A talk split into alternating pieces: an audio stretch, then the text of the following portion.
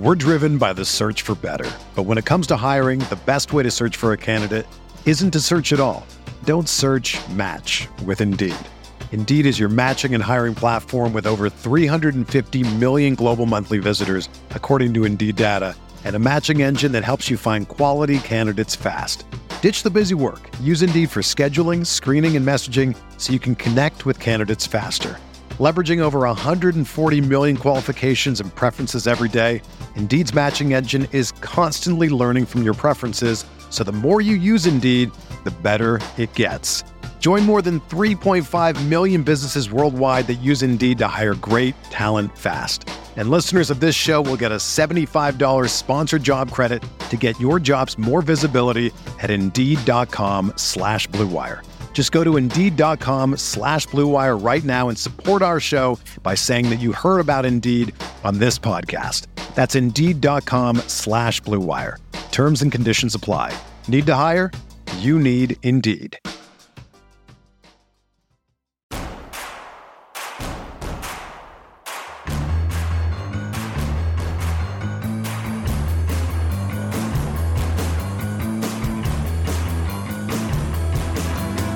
From your favorite source for Chicago White Sox talk, delivering news, interviews, analysis, and more. This is the Sox Machine Podcast with your hosts, Jim Margalus and Josh Nelson. Thanks, Rob, and welcome to a new episode of the Sox Machine Podcast. I'm your host, Josh Nelson, and it's Valentine's Day 2022, which is also the post-Super Bowl hangover. Hopefully you have the day off today from work. If you don't, well, you have this episode to listen to while nursing your coffee, tea, or Pedialyte. This past Saturday, Major League Baseball owners made their counterproposal to the Players Association. 2 days prior, Commissioner Rob Manfred stated that this offer was the best that the owners have made during the negotiations post-lockout. It was a quote-unquote good offer. Our previous podcast episode previewing these talks lasted longer than the actual bargaining meeting between the owners and players on Saturday. The offer is not moving the needle nor closing the gaps enough for the Players Association to come to a new agreement on a CBA and end the lockout. For the week that pitchers and catchers were supposed to report, well, they'll need to continue getting ready for the 2022 season on their own. We'll break down what the owners' counterproposal was, and plus, even though the 40-man roster will not be in Glendale for spring training, the minor leaguers will be. And on that topic, Jim will be sharing his thoughts about the top 10 White Sox prospects entering 2022. Speaking of Jim, he joins me now on the Sox Machine Podcast. Hello, Jim. You were optimistic Thursday night. Last we recorded that opening day is still on track. How are you feeling after learning about the owner's counterproposal this past Saturday? Well, first, let's talk about that Super Bowl. What a game, huh? What a game. Real back and forth affair, unless it was a blowout. I'm really happy for the Bengals and or Rams fans. You can edit this, right, to based on the outcome? Yeah, we're recording this before the Super Bowl. So we didn't see what happened during the game. We didn't know if the halftime show was any good. I have high hopes for the halftime show. I think it'll be very cool, very unique. And maybe it sucked. Maybe Eminem got arrested. The Super Bowl didn't end. It's still going on. We don't know. But yeah, what a Super Bowl, Jim. What a win for the Rams. Cut. What a win for the Bengals. Cut. All right, there we go. Yes, as to your question at hand, I'm still my premise on being optimistic was not necessarily the quality of the offer, but what happened afterwards. Right now, based on the quality of the offer and the union's reaction is proportional, I think, saying that they're not impressed. But basically, it seems like the league is taking the tack of December or even September negotiations in February. They're using the incremental gains. Let's barely improve, nudge the status quo. And maybe with the intent of meeting towards the middle, or maybe not, you don't quite know, but it's, something that would be fine. And, either before the CBA expired or right after had the league come to the table immediately after implementing the lockout, it'd be a lot more understandable and fine, and you work towards it gradually. But right now,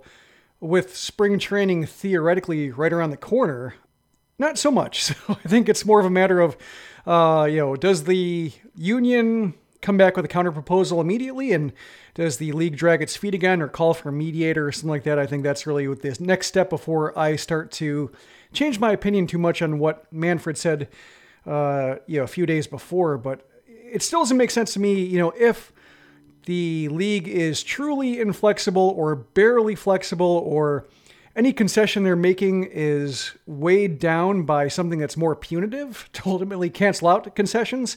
Why would he say that missed games are disastrous for the sports? That would just seem like maybe Manfred is that graceless to where he just, can't avoid shooting himself in the foot. But why would you deal yourself the PR blow if you are willing to miss games, but also say that missed games are the worst thing that can happen? You make really, really good points, Jim.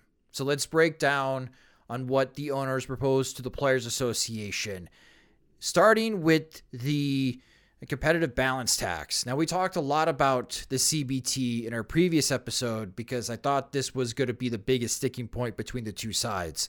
And what the owners proposed is that in 2022 and in 2023, the threshold would be $214 million. Now, if you didn't get an opportunity to listen to the previous episode, right now, before any additional free agents or trades are made, two teams are at or surpassing the threshold, the New York Mets and the New York Yankees, with the Los Angeles Dodgers not that far behind.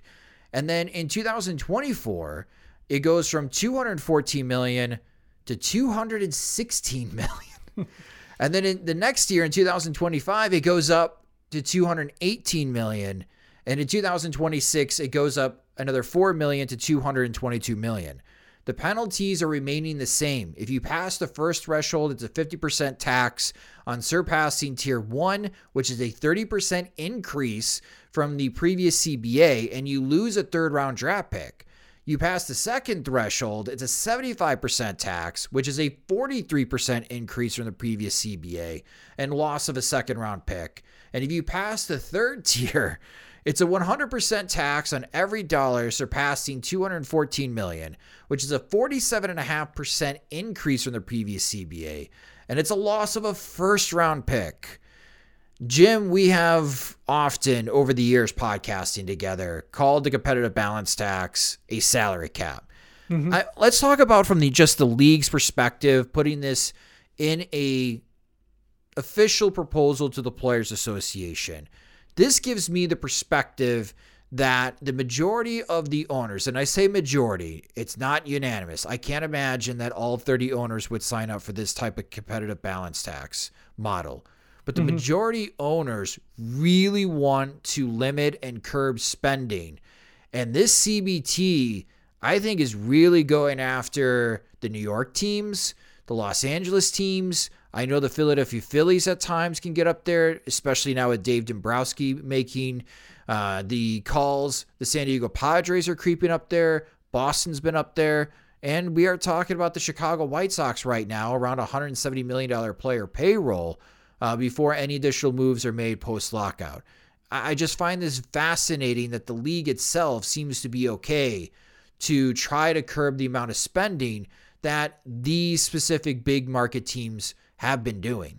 Yeah, the coastal elites, I think you call them, basically like ignoring the concerns of flyover country, and now it's the majority markets chance to retribution. Yeah, that's one of the, I think, the biggest self-defeating talking points of baseball owners, baseball media is just the pursuit of equity, equality among markets, and saying like, well, you don't have a chance if you spend less than 100 million or 150 million, or if you're not top 10. Tampa Bay Rays are an exception, but that's it. And then when you look at how many teams have won the World Series, the variety of teams in the World Series, I know it's when it comes to winning divisions, getting to the league championship series, it's more weighted towards higher payrolls, but it's, when you look at, compare what teams are getting to the championship of their sport in baseball versus basketball or the NFL, it's basically as level of playing field as it gets for advancing. I think that's part of the nature of baseball, is just being really hard to have a commanding advantage in a 7-game series. You can't put the ball in, Mike Trout's hands every single possession. You can't, every single inning. You have to take your turns. It's a turn-based game, and a lot can happen in those turns. So I think the dollar only goes so far, or goes less far than it does in other sports, to where you can spend $210 million, you can spend $230 million, you can get up there, but there are diminishing returns. And we've seen that happen to the Yankees, just that they spent themselves into a corner and they blocked some prospects, or they had multiples. They were solving money with money, and it got a little hairy. And we've seen that with other markets too. The Angels did it. The Mets have done it. You can spend yourselves in the corners at times. Tigers and another team, to where, it is a concern, I think, for Steve Cohen, maybe to, throw $300 million at a team. That's a case where, you don't want the top dollar spending to get out of control. I think everybody is comfortable with a gradual record contract, to where one player makes $33 million a year. One player makes $35 million a year. One player makes $38 million a year, but it's only a 3-year contract. I can see the value of preserving that nice gradual rise of salaries. And I think players too are okay with that. They like having new highs. And I think they're willing to not wreck the model to where all of a sudden teams get scared, gun shy, and only one player gets paid in the winter. But, I think when it comes to just in an attempt to curb a Steve Cohen, a Dodgers ownership, probably some teams are gunning for more and seeing just how much they can get and how much players are willing to bend, and also just how much they can shape the public debates over just how much a team has to spend in order to compete, how many teams have a shot. And I think that's one area. I think the needle has moved, or at least the debate has moved in the players' favor a lot from 1994 to 2022. But when it comes to just the idea of how many teams have a shot on opening day, that's something I think where the league still has a little bit of the edge, especially because, as much as the Rays are an exception in one direction, I think the Pirates are an exception in the other direction. They're not trying, they're not spending, they don't care. And I think when you look at teams like the Brewers, who, basically they just needed a mild retrenching. The Royals needed a mild retrenching. You can rebuild or regroup without completely tanking for 5 years, competing for 2, and then tearing it down again. And I think that's something where the players maybe just need to do a bit more, or just not exactly sure. But I think that's a case where the Pirates have too much sway over the public debate. Yeah, you make really good points again, and harken back to a conversation you and I have had about postseason expansion. So the league wants to expand to 7 playoff teams for each league. And you will run into the case that, okay, you're going to have more teams that make it to the postseason. That's obviously more dollars for the ball clubs that make the postseason, both in television revenues and gate revenues. If it's only going to cost $110 million just to make the postseason, it could influence the thinking of some teams that, why spend $150 million when I can just have a player payroll at $110 million and we could sneak in each and every single year as a 6th and 7th seed and hope that chaos ensues and, we could win a playoff series or 2 and make things interesting. Yeah. Yeah. I can see it, being the other way too, where teams that are spending $20 million, $30 million right now in committed salaries, might say I can spend $80 million and try this year when, a year before I want to, a year before we think we're ready for it, and, no big deal. So, I can see it balancing out. It's just right now when it comes to just the general shape of, I guess how many teams embrace tanking, how many teams only spent until they absolutely needed to, and not a year before, not even a deadline before. The White Sox were in those teams. They could have signed Lance Lynn to a 3-year, $30 million deal before they had to trade for him. They just didn't want to improve the team whatsoever. When you see how many teams embrace tanking to such a degree that they're happy or fine, maybe even happier winning 50 games a year than 70, it's hard to believe that they'll spend more than they have to, even if you know, it's the 6th and 7th seeds being available now and having a way to win a World Series with 84 wins. I think if anything, it might just maybe hard code the 6 or 7 teams in there to where like the Red Sox never miss or the Yankees never miss. You know, some teams will surprise, but the big market teams will, you know, basically have a seat at the table every single October, which I think the league would be happy with. But right now, when it comes to this whole window of contention situation, hoarding draft picks, etc., I would anticipate that that would drag the money down, not up. And so that's why I think the players want to maintain that as like something they don't want to give up without getting something in return, because ultimately I think they'd be fine with more teams in the postseason, but they know it means a lot for the league's coffers. Yes. And they know it doesn't necessarily guarantee that teams will spend a whole lot more. Yeah, that television deal's already been sold. Yeah. The league needs the postseason expansion. They've already sold this TV package to ESPN. A thought that I have, Jim, moving forward, because the two sides have a chasm here in difference. The Players Association wants the CBT threshold to be raised up to $240+ million. Now, if the league refuses to do that, they are never going to budge off of this $214 million for 2022. I know the Players Association before has publicly stated they are not interested in a salary floor. But is that something that needs to come back to the table? Because if the league and the majority of the owners are trying to curb spending, do you even think the league would even entertain the idea of a salary floor? And let's say it's $70 million as a salary floor, which is pretty low. Mm-hmm. And the way it would work would be very similar to the NBA, that after the season, if you do not have a $70 million player payroll, your tax is essentially paying the 40-man roster the pool of money that's left over. So if you have $50 million player payroll after game 162 of the regular season and you're knocked out, the remaining $20 million that you owe to meet the salary floor goes to the players on the roster. In the NBA, the Oklahoma City Thunder, after the NBA trade deadline, are in this situation. They are below the floor, so the amount of dollars they are below the floor, they're going to have to pay the players that are on the existing roster.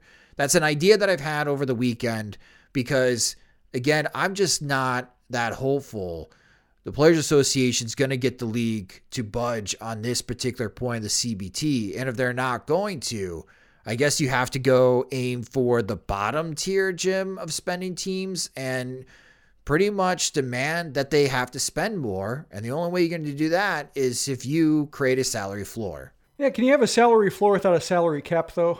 The CBT is a salary cap. That would be the argument that I would make from the Players Association. But you raise a good point. Can you have a salary floor without a salary cap? I don't know. Yeah. Probably not. I think, you know, Joe Sheehan, he had a tweet just saying like that basically with the, you know, this could have been a lot more of a contentious fight with the players trying to get a year removed from the team control period or, you know, I guess bigger arbitration pay, you know, raises or something like that. But really he said like, you know, with the giving that up and just, you know, trying to go for higher minimum wage, higher CBT, they're really only talking about like 2 or 3% of annual revenue they're fighting over. It's not like a fundamental change to the game. So it strikes me as the same thing. Like, you know, with the salary floor, it's just like, maybe that raises from 2 to 3% to 3 to 4%. And for whatever reason, this seems like if owners really are willing to miss games over the small amounts, I just wonder, you know, what's going to change that? Is it just like an attempt to like, you know, like at some point it becomes, you know, less a matter of like CBT exact amounts and, you know, drafts and free agent compensation, more like, what are we doing here? Like I think, you know, if the conversation moves $5 million every single proposal between the, arbitration award pool or like the pre-arb award pool from, you know, 115 or 110 million to 5 million to 100 million to 10 million. Like it seems like such a stupid thing to lose games over and lose and, you know, actively sabotage interest over it. And I'm not like a doomsday guy that says like, you know, the league's going to lose so many fans. They're not going to come back. But you know, given TV ratings, given some attendance issues in some markets, given just the somehow a fair number of teams have like actively persuaded their fans to look elsewhere during the summer for entertainment because they're just not trying, it does seem like it's going to have an uneven effect on baseball. Like, you know, baseball come back in LA, baseball come back immediately in Philadelphia and Boston, all the places that are trying, Chicago. But like for the smaller markets, like what are their TV ratings going to look like? What are the Bally Sports ratings are going to look like for the teams that are failing? So that's why, like, you know, the more we talk about this, the less I want to talk about it, just because, like, I don't know, we can make up proposals, but if we're arguing over, like, you know, if it takes so long for the players and owners and probably more specifically the owners in this case to come to $230 million for a CBT or $50 million for a, you know, arbitration award pool. Do they just, you know, I guess are just willing to hammer the union for, and maybe they are, because that's just how, you know, it might work. And, you know, billionaires are not used to not getting their way, but it just, you know, there comes a point where it gets gross. And like I said, like, you know, I don't get why Rob Manfred would say like it's disastrous to miss games, but like, if the offers are this far apart and nobody's budging and it's over this small amount of revenue and like it affects so few teams in the way they do business, like why would you say it's disastrous to lose games when, you know, it would be disastrous to lose games when you're fighting over that's such small of a thing. Great points again, Jim. And goes into the salary minimums, which is the next thing that we've talked about in great length. As the Players Association wants a $750,000 player minimum, the league offered two options. Option one, a $630,000 minimum, whether that's years 1 through 3, that would be the league minimum. Teams could pay more than that if they want, but that's the league minimum, $630,000, or a tiered system of 0 to 1 years of service time. The minimum would be $615,000. 1 to 2 years of service time, the minimum would be $650,000. And then the 2 to 3 years of service time would be $725,000. So they inch closer to the $750,000 minimum, but only for the players that are reaching their third year service time. And then the following year, they are going into arbitration. We talked about relief pitchers could get really screwed over with this type of model, Jim. A relief pitcher entering their third year, if they are decent, let's say not all-star worthy, and they go into arbitration, and that arbitration model says they're going to get paid $1.5 million. They're probably going to get cut, because then teams are just going to submit multiple minimum contract offers of $725,000 to get this reliever at half the cost, and it's going to seem some type of collusion. So again, another example of it doesn't seem that much money. Like if you think about, you know, most teams have anywhere from 6 to 10 players that are on a minimum deal. You know, we're talking $650,000 to maybe $1 million difference for each ball club with the league minimum. A $12 billion professional sports league can't agree on adding $1 million to every single player payroll. Like, come on, you get that over the weekend and just ticket sales. Like, and that would pay for the entire season. Mm-hmm. You make a great point as far as just how mind-numbing it is at times with these conversations that we are supposed to be talking about pitchers and catchers reporting. We should be talking about, is the White Sox roster final? Maybe we're excited because they signed Michael Conforto, or because now there's universal DH. There could be a trade that the White Sox may unload someone like Yuri Mercedes or Jake Berger to a National League team that needs a DH. Instead, we're talking about a collection of owners who do not want to spend any more money than they have to and just butting heads against the Players Association. I know there's a lot of, when it comes to the online discourse and fans who are just trying, you know, wanting baseball news to talk about, saying it's both sides. Why can't they both come to agreement, lock them in a room, etc. But when you have like Rob Manfred talking about like how unprofitable it is to own teams and how like they do better on the stock market, and when he's misrepresenting the CBT talks to where like, you know, the league spokesman immediately has to issue corrections. Like, just one side is, you know, arguing an okay faith, at least right now, like based on, you know, when it comes to this, you know, like I would say like the arbitration pool, given that it's such a new structure, I don't know if 100 million is too much to ask for, you know, based on how it'll work out in real time. Like that's a case where maybe it should only be 40, you know, while they figure it out. Maybe it's a case where like, you know, they're asking for too much, but you know, everything else, you know, the documentable things like, you know, how much, the appreciation of franchise values and the structure of CBT penalties, like just, that's just the, it really does seem like it's a league thing, just where it's, you know, just really pounding down on players and costs and everything like that. And it's so small potatoes, like just the, it doesn't, that's the thing I keep coming back to is like, it doesn't change the way any team fundamentally operates. Like everybody seems cool with the draft lottery of some kind. So it's not like, you know, the Orioles of the world are like getting angry that they can't draft and that, you know, not guaranteed a number one pick for another year. Like that seems more or less agreeable. Yeah. The whole draft pick compensation, nobody seems bothered by that because it seemed like that worked out unevenly anyway. So like the biggest things in terms of like applicable changes with regards to player movements and like, yeah, I guess rewards for losing or bad records, like not changing that much. So aside from like, you know, giving Steve Cohen and whoever like $30 million less to spend, there really just isn't anything that's really going to change the way teams are currently operating for the next, you know, like I was afraid when we were talking about like the White Sox window that this would change like drastically. It would shave years of eligibility off a, you know, team control, and Lucas Giolito would hit free agency a year earlier, and the White Sox, you know, the currently constructed roster would be kind of dismantled by the shortening of team control period. Like, no, White Sox are fine. Like there's nothing harming the White Sox with the way the way this is constructed, and like any team that wants to follow in the White Sox footsteps really are not going to be compromised by this. So I really don't get like just the focus of limiting costs this much. And then from Bob Nightingale of USA Today, he tweeted out something that really caught my attention, that the league in their proposal is increasing $23 million in signing bonuses for the amateur and international draft slots. Now, Jim, we currently don't have an international draft, but it seems that the league is pretty set on having language regarding an international draft in the next CBA. So let's start there. We know that universal DH is coming when a CBA is agreed upon.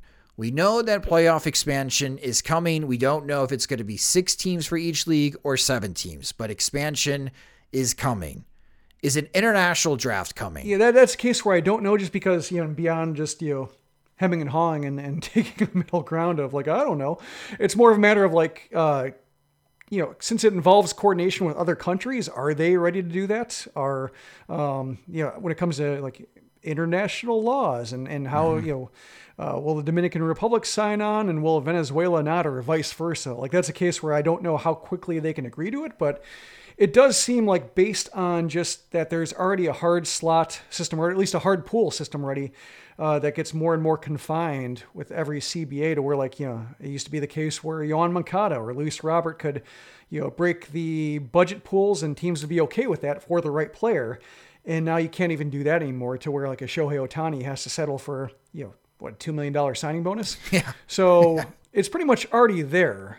You know, the hard, you know, controlled costs. The only thing that, you know, players had was autonomy and to choose a team that they'd like within reason. Like in Oscar Colas, you know, he still had to wait a year to sign because he wanted, you know, he had to wait for the pools to open up again. So he cannot resume professional baseball as quickly as he wanted to. And so like, there's still very little choice involved for players under the system. So it seems like they got pretty much all the way to an international draft when it comes to player payment and movement, to where like, yeah, they may as well. It's just more of a matter of, I don't know what it takes to get every country on the same page. If this is added to a CBA that's agreed upon between the league and the Players Association, that will influence the 2022 Major League Baseball bonus pools. In 2021, the total Major League Baseball draft bonus pool league-wide was $265 million. $769,400. a $23 million increase from the league to those signing bonus pools is an 8.65% increase from the league's perspective. So those are just a few of the details, some economic details in the CBA. And I do not think we have anything confirmed on the next time that they will be meeting between the Players Association and the league. But again, this is the week that pitchers and catchers were supposed to report. We don't have that. Instead, we just have Instagram videos of Dylan Cease and other White Sox players getting themselves into playing shape. So before we head into break, I put up the poll on Friday for Friday's show after Rob Manfred's press conference, when do you think MLB opening day would be? And the majority was after April 30th at 44.1%. 24.7% agreed with Jim that it would start on time, and 31% agreed with me that it would start 2 weeks later on April 14th. The poll that I put up after Saturday, Jim, 58.5% think it's going to be after April 30th now. Take it away from on time, which is now down to 15%. That's the lowest since I've done these polls. And take it away from my stance on April 14th at 26.5%. According to Evan Drellich of The Athletic, the league has told the Players Association X date is the date we have to come to an agreement, or we're going to start missing games in 2022, or the league is going to have to be in some type of delay, at least for opening day. Are you still holding on to the glass is half full, Jim? Are you still holding out for hope that the season's going to start on time after Saturday? Like I said before, like the rhetoric is terrible.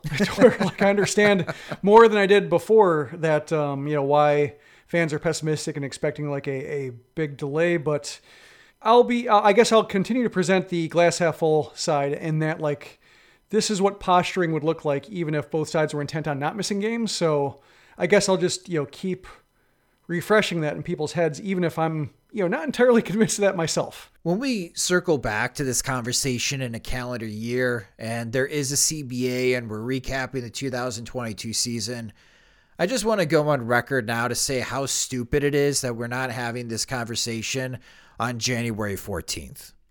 Like, that's the biggest problem right now, is wasting 40 plus days when you could have had this conversation in mid-January. And then if you did in mid-January, probably by now we're talking about what is all included in the new CBA. And we're going through the hundreds and hundreds of pages and being nerds on what are all the rule changes that baseball fans should be made aware of on how the 2022 through the 2026 seasons are going to play out and how the drafts are going to be different and et cetera, et cetera. But no, it's Valentine's Day. There is no agreement. Pitchers and catchers are not reporting this week to spring training. Mm-hmm. I feel like spring training is most definitely going to be delayed now as far as those first spring training games in late February. And we'll see about opening day, but things are going to have to radically change if there is no delay to opening day. We are going to take a quick break, but coming up next, let's chat about Jim's top 10 White Sox prospect list next on the Sox Machine podcast. We're driven by the search for better, but when it comes to hiring, the best way to search for a candidate isn't to search at all. Don't search, match with Indeed. Indeed is your matching and hiring platform with over 350 million global monthly visitors, according to Indeed data, and a matching engine that helps you find quality candidates fast. Ditch the busy work. Use Indeed for scheduling, screening, and messaging so you can connect with candidates faster. Leveraging over 140 million qualifications and preferences every day, Indeed's matching engine is constantly learning from your preferences, so the more you use Indeed, the better it gets. Join more than 3.5 million businesses worldwide that use Indeed to hire great talent fast. And listeners of this show will get a $75 sponsored job credit to get your jobs more visibility at Indeed.com/BlueWire. Just go to Indeed.com/BlueWire right now and support our show by saying that you heard about Indeed on this podcast. That's Indeed.com/BlueWire. Terms and conditions apply. Need to hire? You need Indeed. The best way to learn a language? Immersion. Living where the language is spoken and using it every day. But if that's not in the cards this year, you can still learn a language the second best way. And that's with Babbel. Be a better you in 2024 with Babbel, the science-backed language learning app that actually works. Don't pay hundreds of dollars for private tutors or waste hours on apps that don't really help you speak the language. Babbel's quick 10-minute lessons are handcrafted by over 200 language experts and help you start speaking a new language in as little as 3 weeks. Babbel's designed by real people for real conversations, and their tips and tools are approachable, accessible, rooted in real-life situations, and delivered with conversation-based teaching, so you're ready to practice what you've learned in the real world. Here's a special limited-time deal for our listeners. Right now, get up to 60% off your Babbel subscription at babbel.com/BlueWire. That's 60% off at babbel.com/BlueWire, spelled BABBEL.com/BlueWire. Rules and restrictions apply. Welcome back to the Sox Machine Podcast. For those that were hiding under a rock and not visiting SoxMachine.com this past week, you have missed Prospect Week. For those that continue to visit SoxMachine.com in the offseason every single day, you've got an opportunity to enjoy Jim's work all week long on SoxMachine.com, writing about the Chicago White Sox farm system. And over the weekend on Sunday for our Patreon supporters, exclusively Jim's top 10 prospect list. Now, I'm not going to read off the top 10 prospect list because you should go to patreon.com/SoxMachine and sign up today. You can sign up for as little as $2 a month, and you can save 9% off the with an annual plan from the monthly plan. So you can see Jim's top 10 prospects and his write-up on the top 10 prospects. So not being a spoiler, I'm going to ask Jim some questions regarding his top 10 list. So Jim, I want to start off with, like, your premise was these are the top 10 White Sox prospects that you may not want to see the White Sox trade them, / they could be the most attractive to other teams. What was the most difficult part coming up with this list? Yeah, I think, when it comes to prospect rankings and trying to come up with, like, the most honest form of prospect rankings, I'm not somebody who can break down a great swing from a good swing. I can tell, like, a good swing from a bad swing. I can tell, like, extreme hitches. I can tell weird deliveries. But when it comes to, like, the, tinkering and quiet changes, like, I'm not going to be able to tell you that. So I'm not going to pretend to, and I'm not just going to regurgitate what other people have said and say, like, that was my opinion too. So I try to think, like, what can I bring to the table? And it's more a matter of, like, well, I have an idea of, like, which prospects tend to work for the White Sox, which ones don't, the direction they're trying to go towards. Does this guy help them achieve that? So it's kind of like a half prospect ranking, half trade value ranking. And when it comes to the, order, right now, this is like it's a deep system for how shallow it is. I think that's the weird thing. Like, when it comes to, they don't have much in the way of, like, bankable contributions to the roster, but some guys who could contribute if things break right, or if if they learn, like, the one weird trick clickbait thing to help them unlock breaking ball command, or just a little bit more plate discipline, like, they can get there. So when it comes to, like, the strange thing is we've had systems before, like, I'm thinking especially 10 years ago when Addison Reed was the number one prospect, undoubtedly, and, like, Nestor Molina was number two, to where, like, there was just nothing there. And, like, just hope that there's a random success story here or there. Like, this is a case where, like, it's hard to come up with number one prospect, but it's also hard to, like, separate the number 6 prospect from the number 12 prospect because they're all kind of interesting. And I think that's a change in the way the White Sox have drafted and signed players, to where, like, at least they're more active in the international markets, more active and aggressive and willing to sign prep players, to where, like, more guys have time on their side, even if they have disappointing debuts or a rocky adjustment to A-ball. Like, their timetables are more forgiving, and unfortunately for, like, stoking excitement about the farm system, they've had to use a lot of that forgiveness, but at least, like, they have, you're not worried about, like, oh, they're behind the curve now. Now they're just, like, age appropriate versus ahead of the curve. And it makes it difficult to and kind of fun to flip players around and rank things and re-rank things and get an idea of just which players you feel more confident about. And even though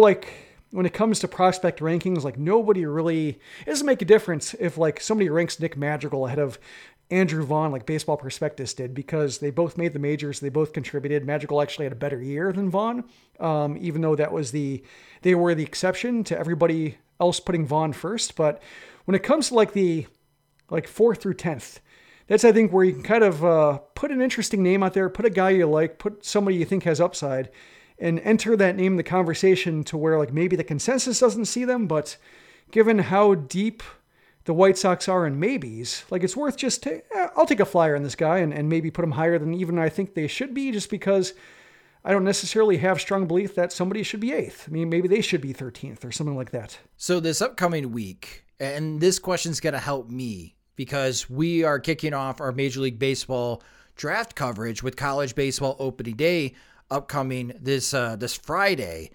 And that's a very exciting time. And every week for our Patreon supporters, I will be doing the draft watch. I'll be recapping as far as some what I think are interesting college and prep prospects to track along and how their seasons are going all the way up to the Major League Baseball draft this upcoming summer.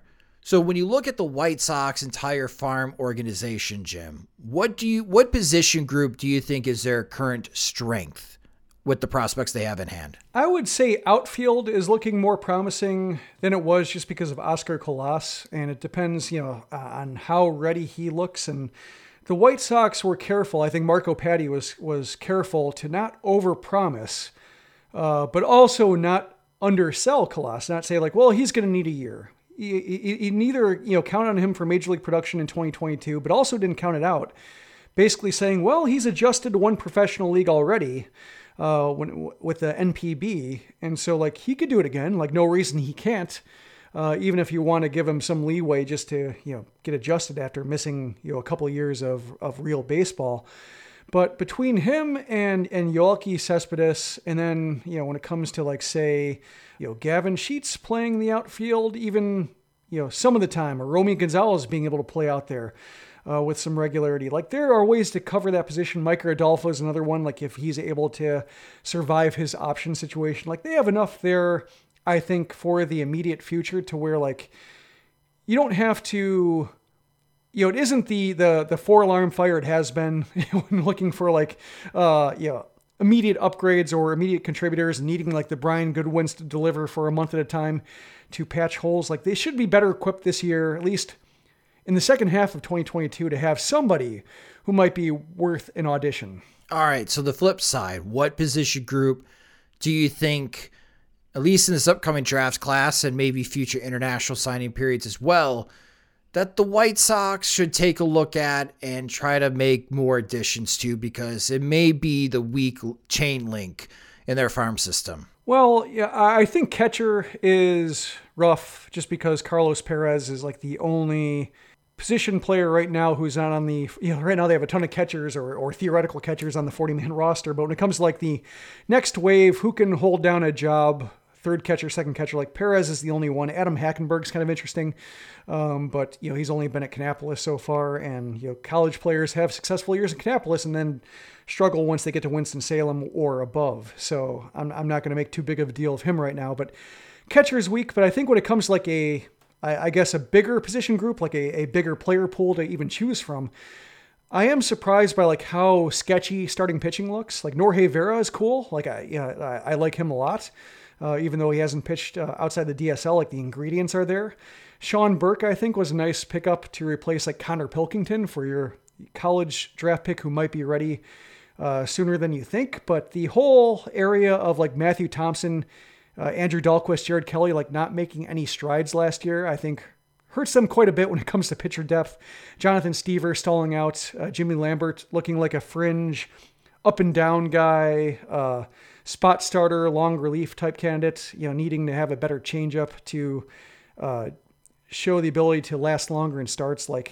That's, I think, that whole starter group, not having somebody who's really having any kind of upward mobility yet, is where you know, you can survive a down year or no movement for a year, but if Thompson, Dalquist, Kelly, like they just haven't really even been able to leverage their draft day strengths. Like, you know, when you hear about like Thompson and Dalquist being great athletes and then they're still having delivery problems, or Kelly being this big, strong Texas guy and having shoulder issues because of fatigue and conditioning. It's like, well, you know, how are they going to hold up at the finer points? Like once they, you know, actually have to be able to throw a breaking ball for strikes, but also chase pitches. Like they're not even there yet. So where that makes me a bit concerned about their long-term futures or even immediate term futures. So that's, I think, if they went with a starting pitcher in the first round, not like a bullpen fast track guy like Garrett Crochet, but an actual starting pitcher, I would not mind that.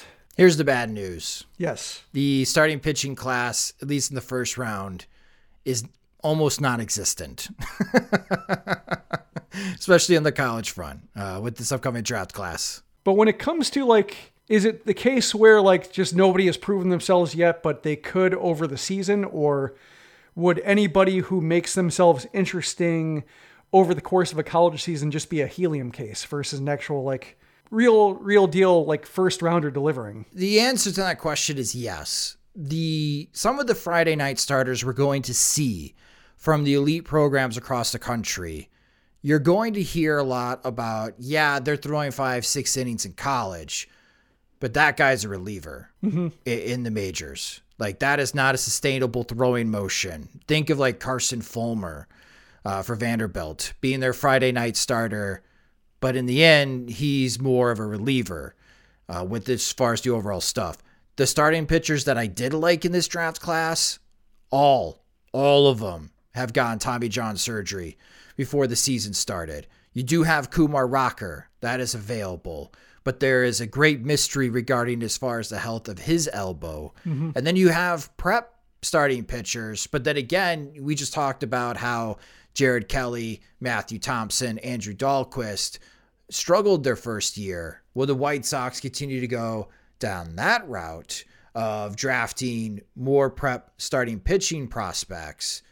Possibly, but they're not having great success immediately after spending quite a bit of draft money on Kelly, Thompson, and Dalquist. Yeah, Tanner McDougal would have been cool too, but he got hurt at the end of the year. He has Tommy John surgery, so that's a bummer too, is like he wasn't able to add to that critical mass yet. Right. So it's not a very strong, at least at the top of the draft, I'm talking about the first and second round, it's not a strong pitching class. It is a strong position player group. I think there are 3 first round catchers available already preseason wise, and there may be a couple other college catchers as well. So you could have up to 5 college catchers that might be first round quality grade. So that's where, as far as position group, because I agree with you, I think catchers very weak for the Chicago White Sox behind Yasmani Grandal. That Zach Collins, again, it's not panning out for Collins and the White Sox at the moment. Maybe something clicks for him in 2022 and he surprises everybody.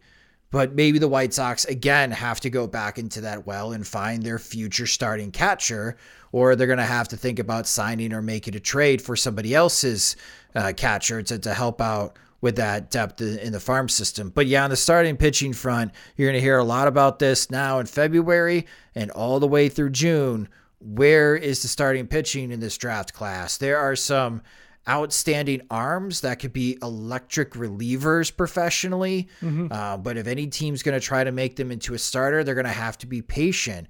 But how patient are you going to be with a 22, 23-year-old college kid? When if you are a contending team like the White Sox, you may want to try to pull another Garrett Crochet and throw him into the fire right away, because you're confident what you have in the starting pitching front, but you need immediate help in the bullpen.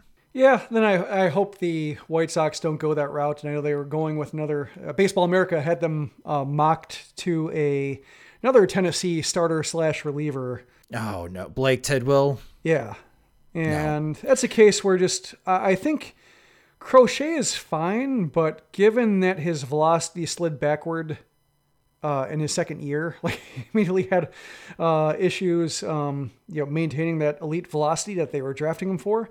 And now he's just like a good lefty, but still trying to, you know, make himself like even an Aaron Bummer grade weapon, to where like, you know, I believe a little bit in letting a professional pitcher, letting a professional anybody, any position, like develop a routine before having to hold up against the game's toughest competition. Like I'm thinking like Carlos Rodon. I think that was the biggest lesson from the Carlos Rodon experience was that, you know, Rodon was pretty much as good as it got for a college starter, you know, within reason. Like maybe there might be like a perfect starter, but like Rodon was pretty much as devastating as you're going to get for a college product. And even then, like he just had to learn how to prepare every 5 days, like how to recover every 5 days, how to last longer in games. And that's something that he wasn't afforded. And then when you saw lesser pitchers like Carson Fulmer get yanked up and down and kind of crumble.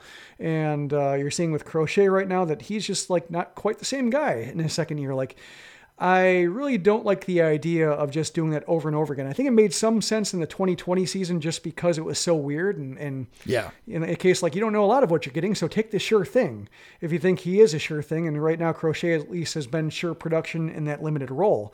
But as you know, break out of that, as you get further removed from that shortened season and all the workloads that were compromised because of that, I would like to see the White Sox try to avoid looking at a college pitcher and saying he can help at the end of this year, or he can help in April of the following year, and just try to get on a solid five-day routine to get that best pitcher versus like a pitcher who is good enough. The reason I'm saying no to Blake Tidwell, he has a shoulder injury. Yep. And he's going to be missing significant time. If I was in that draft room, there is no way I would consider Blake Tidwell in the first round.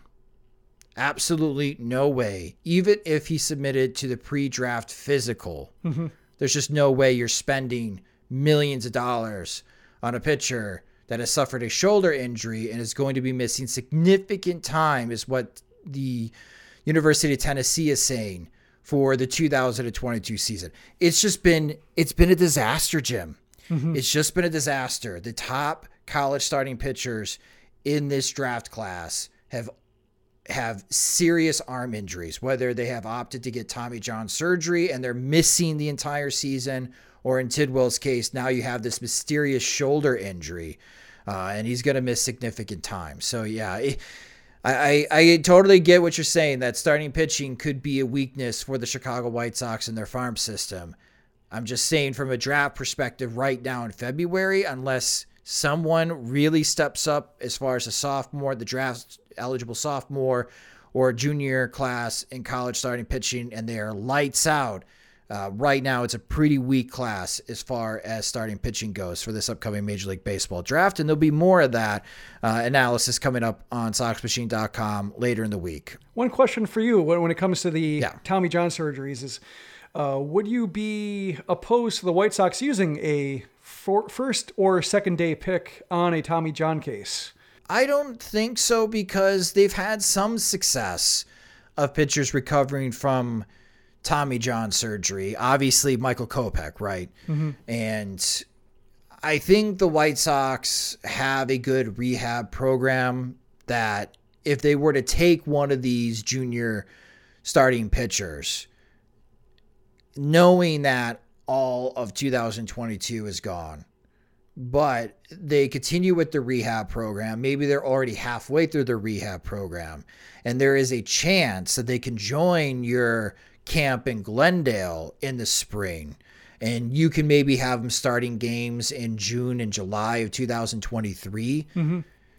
Yeah, I would do it if you think that the stuff can hold up and the stuff will bounce back, and they have the ability to be a fast riser through your farm system. Yeah, I think I like that idea just because it does have the built-in governor of you can't fast track them because they can't pitch. Right. So you have to take your time and really consider the best way to develop this pitcher and his pitches and his routine to make him hold up for the next 6-7 years. And it brings back the Kumar Rocker conversation, right? And you're in Nashville. This is a very popular topic in Nashville, especially with Vanderbilt. Even though Kumar Rocker is not pitching for Vanderbilt, Coach Tim Corbin is going to be answering questions about Kumar Rocker, staying in touch with them and try to help Rocker as far as the draft process, as Rocker is contemplating pitching an independent ball. But let's say the elbow still is an issue for Rocker, and he decides, I'm going to get Tommy John surgery.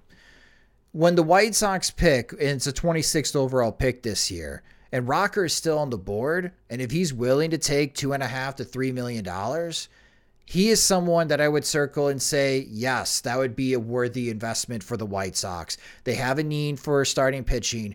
We know how electric Kumar Rocker can be as far as his experience as freshman and sophomore years at Vanderbilt. If you let him rehab for a full calendar year and get back to full strength, because Vanderbilt really used him to win their national championship, thanks to his strong ability on the mound, then you can kind of time it up where when we're asking questions of, well, if the White Sox can't afford Lucas Giolito, internally, who do they got?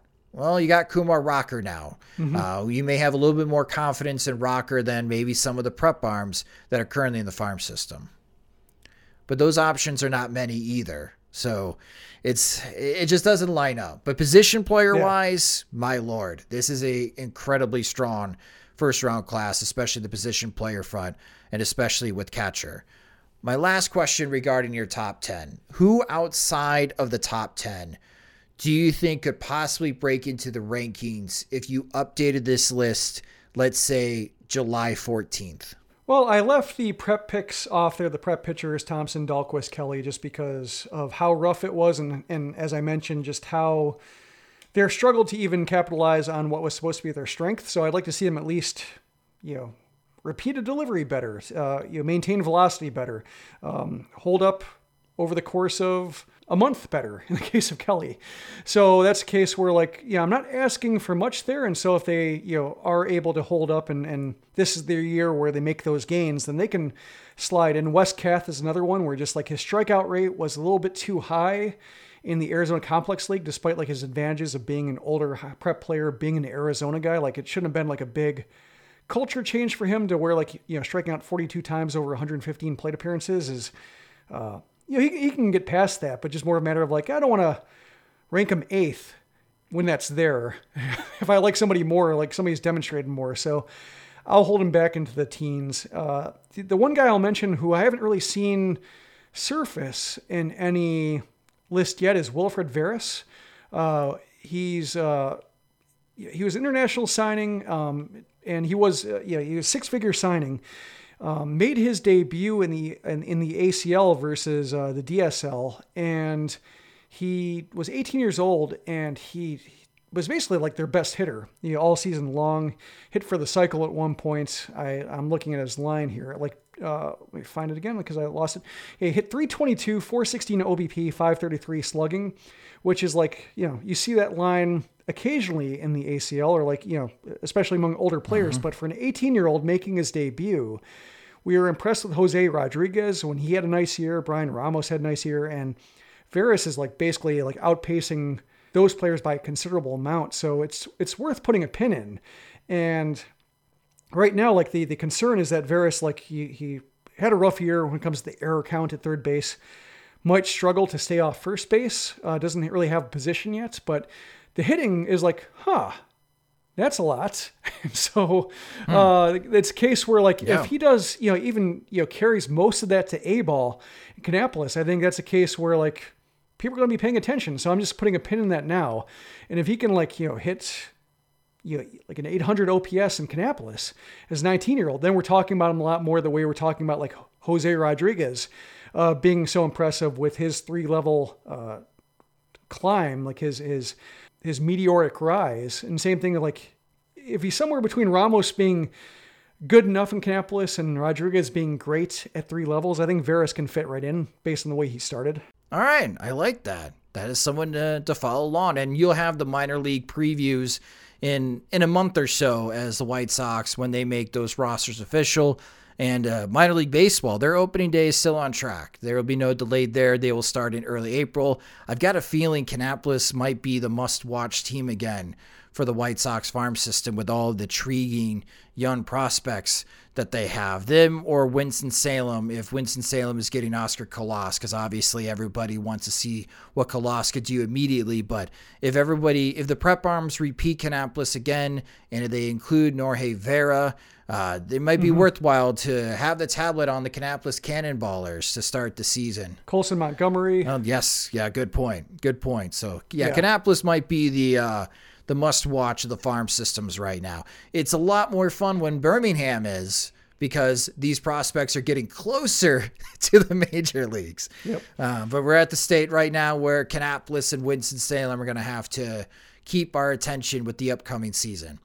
That will do it for this episode of the Sox Machine Podcast. And again, if you didn't get a chance to read Jim's excellent work for Prospect Week, you can get all of those articles on SoxMachine.com. And if you sign up, or if you're already a Patreon supporter, check out Jim's top 10 White Sox prospect list. And if you are new to Sox Machine, or you've been a lurker on SoxMachine.com for a while and don't support us on Patreon, do so at patreon.com/SoxMachine, where our Patreon supporters get exclusive content like the top 10 prospect list from Jim, and starting next week, the MLB draft reports that I'll be doing weekly on Wednesday to recap what happened over the weekend and preview the upcoming weekend's important college season series that'll be happening. They also get ad-free versions of the podcast and website. And when we have new Sox Machine swag, or we have pre-orders for new Sox Machine swag, they get the first opportunity to purchase those items. And you could do that at patreon.com/SoxMachine. And our pre-order for the shirts and caps, Jim, have already been completed. Yes, they're in the process of being manufactured and then sent to me. And then once I ordered a handful of each extra, so I'll be putting those on the site, and I'll be posting first about them on Patreon and sharing the link. So yeah, it's one of the benefits of supporting us that will be emerging soon. Excellent. So again, that's patreon.com/SoxMachine. If you just discovered the Sox Machine Podcast, you can subscribe to the show wherever you listen to podcasts, like Apple Podcasts and Spotify or Google Podcasts. And the Sox Machine Podcast is a production of SoxMachine.com, your home for all things Chicago White Sox baseball, and part of the Blue Wire Podcast Network. Alongside Jim Margalus, I'm Josh Nelson. Thanks for listening.